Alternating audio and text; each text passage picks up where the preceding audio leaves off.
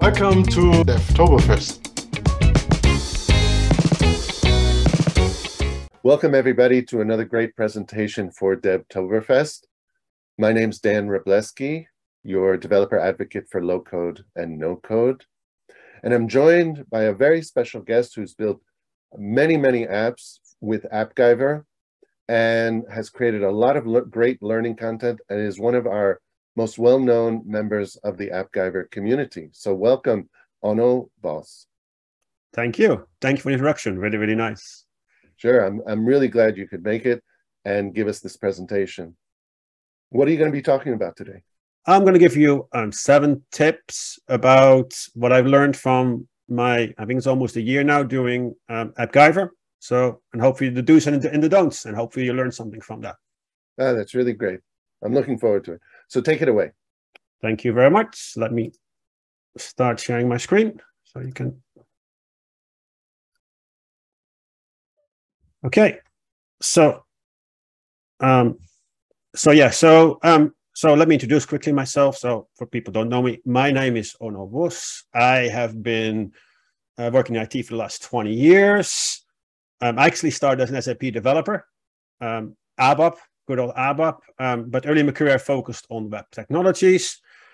I um, I worked in an early startup, uh, in an early startup as a lead developer. Um, currently, what I'm doing, most of them is I do uh, solution architect, and as I uh, part time, I'm doing have a part time have YouTube channel where I do lots of uh, tutorials about um, uh, AppGyver, and it's called Curiosity Lab. And um, in today's session, as I said, we're going to look a bit more about my what apps I have, what I've learned from all the apps I've built, and I will do it using a a example. And it's one of the apps I've built, uh, which I have a tutorial of that also on my YouTube channel. It's an hour-long tutorial how to build. So it's not going to be a really an hour-long detailed tutorial. It's more about the tips and tricks I've learned along the way. And this is a good example of what you can do, what I can, what you can do and can't do uh, with AppGyver. So this is going to be, the premise is really, really simple. I have this little app where I point it on a on something out in the outside in the outside world. My my phone. I then press I press uh, capture a picture, and then within less than a second, I get an answer back saying what is actually in the picture. So in this case, a building, skyscraper, whatever.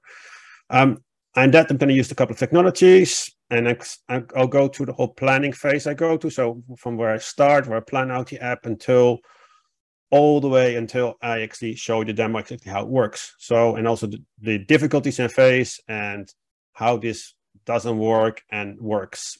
So let me go and now show you a bit my first tip. And my first tip is understand the product. There's something I've I've spent a lot of time on, and what I do more and more is AppGyver is such a great product. There's so much great built-in things you can drag and drop into your onto your um uh onto your you can use directly. Like you can build in your camera, you can have a QR scanner, GPS location, there's standard toast messages. There's so many things you can do with AppGyver.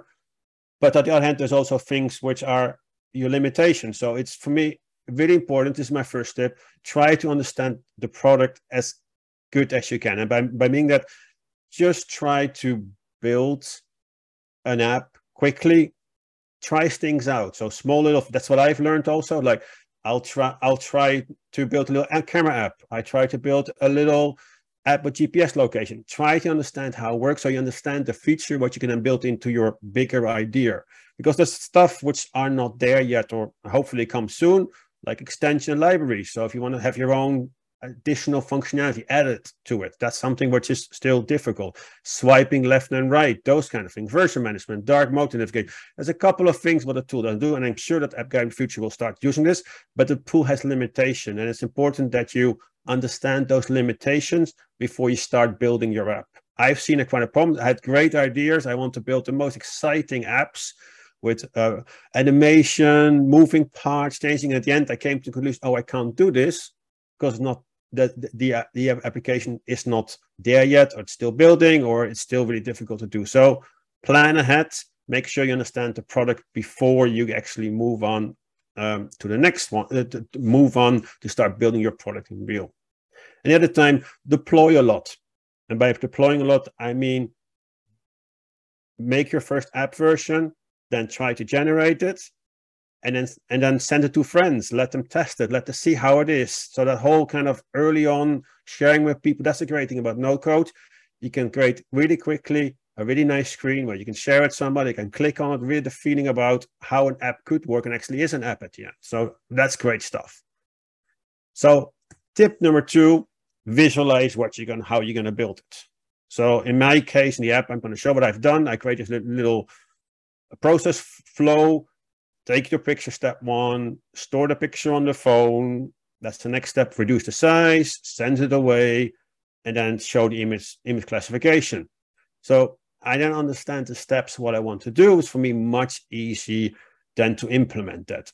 I also can understand, okay, is this functionality actually available? Yes or no? So again, do I understand, can I take a picture easily?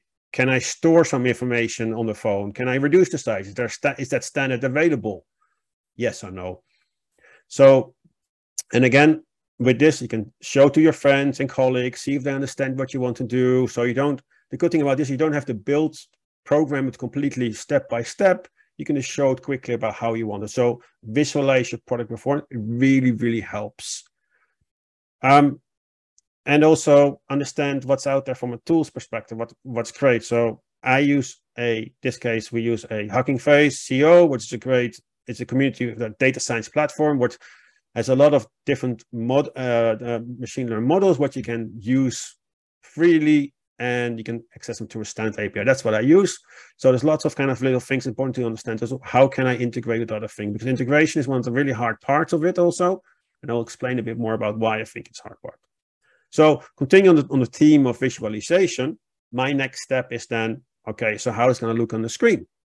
And this should be normal thing for every app builder, but the good great thing about um, but AppGyver is I can quickly show this off and show, make a picture. I use things like Figma or even PowerPoint just to create what I do. Take my picture here, go to, to, to the next um, to the next screen, go back to the next screen, um, again and go back. So all those kind of like visualization before you before you start, I think is really helpful and it really structures your your application. And then when you go into a more detailed way, so when you actually start structuring your product, uh, your, your project, and this is an example of a project, so you have your layout on the right, your layout tree, it's important to start also use those structures correctly. So this is a small project, but I have had tons of screens, five, six screens. I had um, 20 to 30 to even 50 elements on my screen. If you don't label them correctly, you have no idea at the end where you made a change, how you do something. So it's really important to name them correctly. So as you can see, I split them up into two parts. I have my, my main container where I have my, my picture in, where the picture is going to be in. So that's really one part.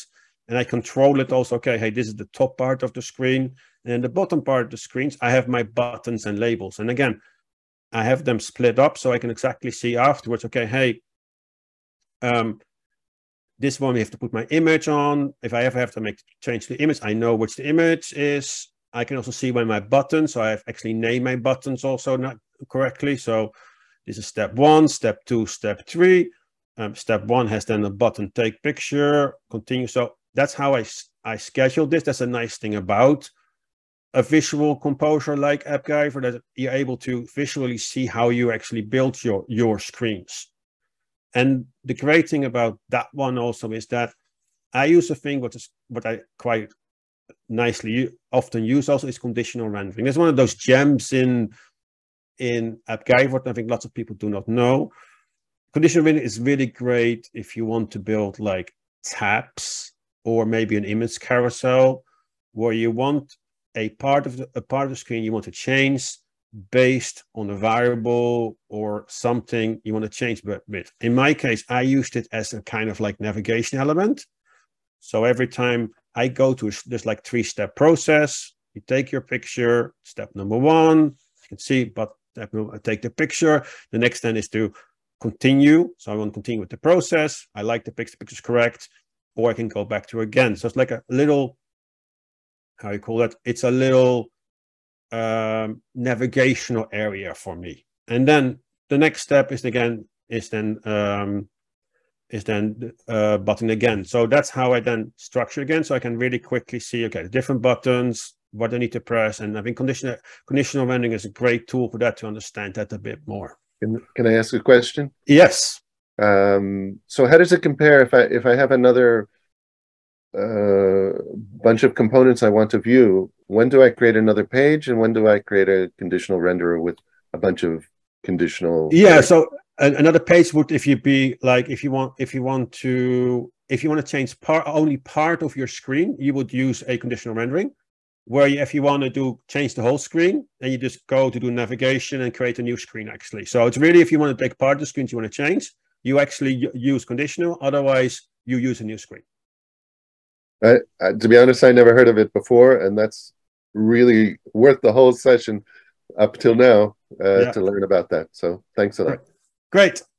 So let's go then to uh, uh the next bit. We're going to talk about I love full screen apps, and uh, the great thing is that um, AppGyver actually can build them. I use full screen apps if I want to create my own navigation. I want maybe to do a, a app where I can want to control the background of the whole screen. So instead of because normally an app has what I called safe areas. The safe areas are the top and the bottom of a um, of an application, where normally is, for example, the, the the the top bit you can see on an iphone you can see the battery status you can see the um so really the top bit of the area. That's called the, the safe area. And you can if you can in, if you do a full screen app you actually can disable that. So you can make that the same color as the rest of your app. And you can see how i've done this also in, in my example. Like i want one back. I actually take the whole screen from bottom to to uh, to uh, from top to bottom which is quite nice um, it does have some, some sometimes some challenges because it over also overrides what's in there. So you have to be careful. You can't really put any content in there, but for background color, you can nicely change this. What you need to do if you want to have a full screen app, what I really like to do is you have to switch off your, your navigation. And you can do that in navigation, and then you can switch off the header navigation and, and the bottom navigation. Um, in this case, I, I didn't use a navigation. I used my, my conditional rendering to navigate from, from A to Z. So that's why I use it for. At the same time, I can also stretch it.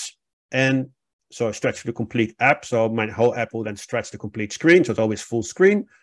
And then it disables scrolling. And disables scrolling is great for if you want to have, for example, have uh, built your own custom menu. Then you can set the bottom screen, for example, as a menu that stays always the same or where I also use it quite, quite a lot for is if you have uh, a thing like the a plus, like a plus or a new item button, like you do on an Android phone on the on the bottom right corner, you create like these little me over menus in there, and that's where you can disable the scroll. So the whole thing will dis dis disabled, and you can create your own little scrolling area for that. Really nice to create your own personalized apps and navigation, which are not always standard. So really, your custom navigation. If you do use this, you have to be careful with like things like uh, padding that you that you that you make sure that your content is is done correctly. You will lose some boat sand. That's not really done automatically. You have to manually start to use that. So that's about a full screen app. So the next bit is that about I still this is something that people I've done a lot of like I've come from a from a, a programming background. I understand. I know the if thens and the variables, but lots of questions I get for people who who do no code are really related to programming skills. So those people who've done programming are definitely in fa- they're definitely a step ahead, I think. Um, and I think it's also good if you do not have that experience, if you come from maybe from a business world and you do want to build this kind of like codes, please learn the key principles of of engineering like if then i know you guys are most of your developers but still if you ever recommend to somebody hey, i'd like to do uh, uh, uh, I really recommend to understand these kind of principles of coding, like if then, because you will still see them everywhere. Like in this case, there there is these there's there's uh, functions, there is um, there is like um, variables, all those kind of things. What in every programming language is still also here. it's much easier, it's much, much visualizing how it works. However, it's still good to understand how um, how that works. So going back to my app, um, there's a couple of options how I could have set, how I could have called this particular uh, website or the the uh, this this external service.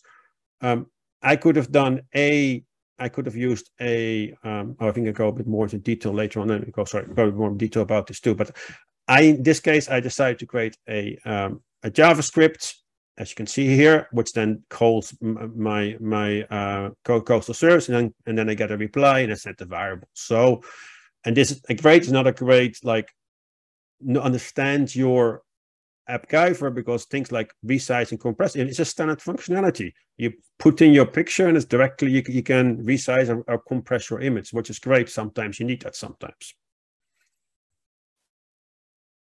So going one more step.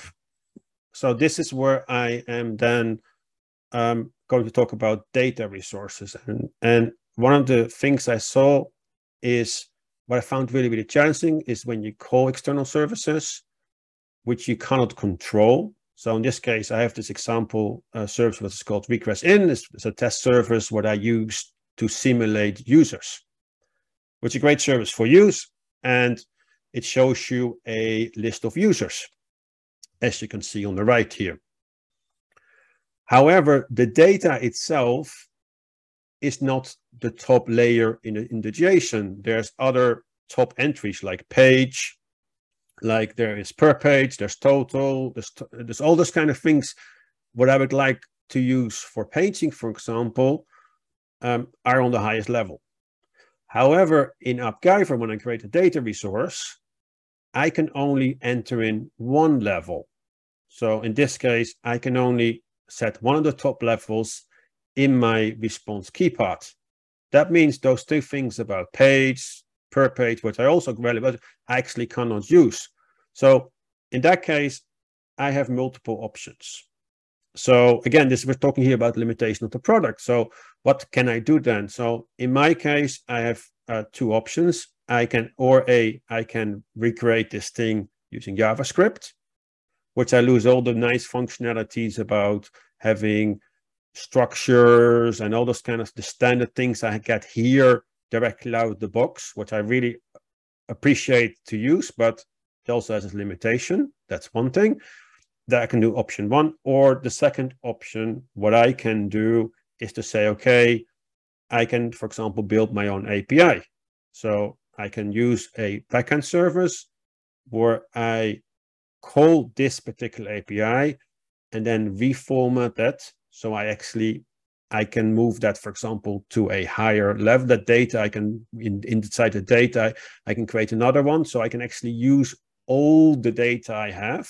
So all the, all the different uh, elements I get from the API, I can also then use in my AppGyver.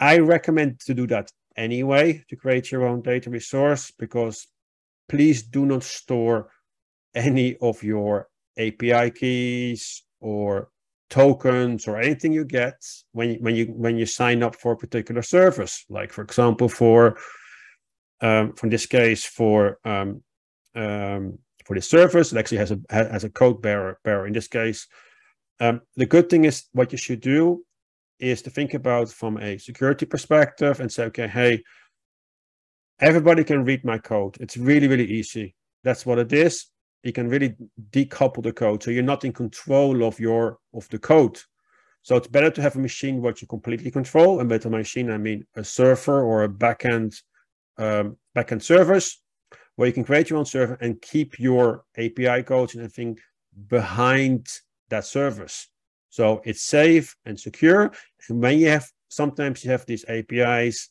which are for like create delete um, update and if you give people too much access for that, you might be having problems. So people can upload data. You don't upload data. So what you can do then is you can put those ones then behind, for example, a authentication scheme. So people need to log on first and have the right uh, authentication before they actually can log into your to, to, to your app. So all those kind of little small little things important to think about when you design a, a, app. And I think this is quite common. It's not only for um, AppGyver. This is common knowledge to be careful. Is that please do not store any of those kind of like credit card details, personal information. Store as le the least amount of data on the device and store anything else behind something you control completely. So it can be difficult, more difficult to to compromise. Just a question of that. Of it, it sounds a little scary, perhaps, for people with less programming background.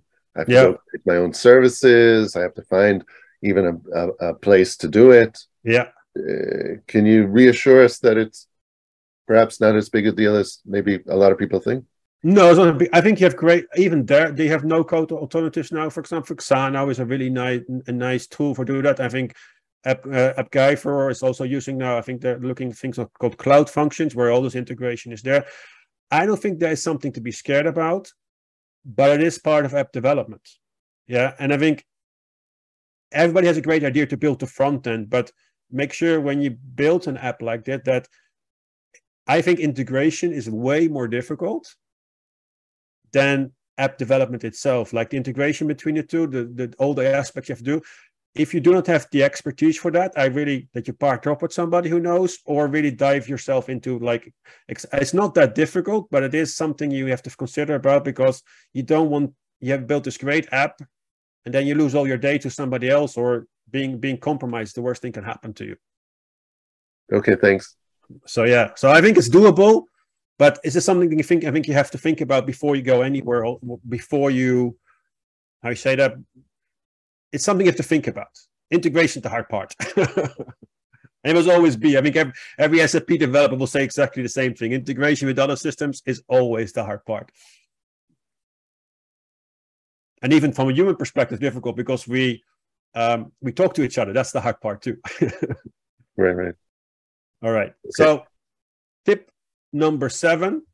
So, here I made the decision between do I build my own custom JavaScript on the right, or should I use a marketplace component called HTTP request? Um, HTTP request itself is a great one. Uh, it has most of the of the functionality as a norm what you want to have to calling a service is all built in so it's great for that kind of like i want to do the my my so-called uh, update delete and all those kind of things. I think it's great for that. If you want to call uh, uh, for example if you want to call a a service to get the weather or exchange rates all those things it works perfect perfect for that. I had the specific use case and again it's all about the product where i had where i was struggling with. I had to send what is so-called a blob. Blob is a particular format, a file-like structure, which I had to send to the service, the API service. Um, that was not supported in the component. So what I had to do is actually had to build my own JavaScript where I can do a post request using a blob and so I can get the answer from that. So I had to build something specific for this. And um, it took a bit of time to figure this out, but at the end it was working. So there is particular edge cases, use cases where you might have to create your own JavaScript versus a, a, a standard tool. I always see check the standard first before you build your own, because when you build this this JavaScript, there's a lot of things. There's also limitation in building JavaScript. Like for example, npm libraries, so any libraries where people have built before, you can't do that. So you can't install additional libraries like additional JavaScript libraries who do particular things. Everything you have to build from scratch. Yeah, or, or you need to rewrite them. So a lot of extra information uh, you have to do. You cannot build what I call custom libraries. So if you want to use a library which is maybe used in multiple uh, multiple of your screens, that's quite difficult also to do. Like these like additional helper tools you have built over the years that you can't really do um, you can create what you can do is you create custom elements of that and might want to publish them in the marketplace and then use them in other apps. But it's not like you can nicely import them. So be careful with that when you create. I have this. I have all these kind of questions that I want to do some some stuff, some some some what I would use a in my normal life as, as a developer. What I use, I use a, a library for crypto for for to to encrypt data. There's lots of good libraries for out there. Um, unfortunately, that's not supported. So, or you have to build yourself, or you can't do this. So, that's this combination to make a decision about what you want to do. I think again, understand the product that makes you is really important because you cannot build everything yourself. Um, so yeah, so there's a couple of libraries available. There's a fetch library available that's really, really small. Um, but in this case, they were able to solve it. And now I was able to send the blob to website and then get a nice answer back. So going back to my last slide then, which is my, um, I give you a couple, a demo how the application then works. So it's really simple. I make a picture of my mouse. It then confirms if it's a mouse, and then I start, and then literally within a second, I have the answer from the website, which shows me that is a mouse or a computer mouse. So it's a nice little app. It's quite neat. You can point at everything you want to, and it, and it tells you nicely what it is. Uh, sometimes it doesn't recognize these, sometimes it does, but it's quite good. It's a Google algorithm, and it's quite nice to also to. In this case, I want to learn more about machine learning. Want to more about this kind of type where you can do image image recognition. That's why I I built this one. So I think these were my top seven tips. So um, I think that's it for me. I hope you learned something. I hope you find it interesting. Um, if you have some questions, um, I have some some websites. So please make um, if you want to have any questions, let me know. Or um, on Twitter or on YouTube, or I have my own website. So if you have any more questions, uh, let me know. I'm more than happy to help. Oh no, that that was really great. I really appreciate that. I have a few questions. Great, more have. Okay, you you talked about visualizing the application and like taking a PowerPoint or sketching it or whatever, do people also just open up the application and kind of sketch it within AppGyver? Oh yes, yes, yes. So that's what I some people some people advise also. If if you want to make more like a if you have a better idea, then it's just good just to to try to build the screens and see how your flow works. I've seen people doing that also, and, and recommend people also sometimes. Okay, if you're really sure what you want to do, and then because but do not go wild on variables or all the code. Just build then simple button click here, next page, previous page, just from a from a visualization of what you want to do from a screen perspective. I think it's perfect. You can do that for you, hundred percent. Yeah. Okay, and you mentioned um, knowing some programming is helpful. I remember yeah. as a technical writer, there were courses or books that were specifically geared to technical writers to they were called just enough c or just enough java yeah. to teach people uh, you know the right amount.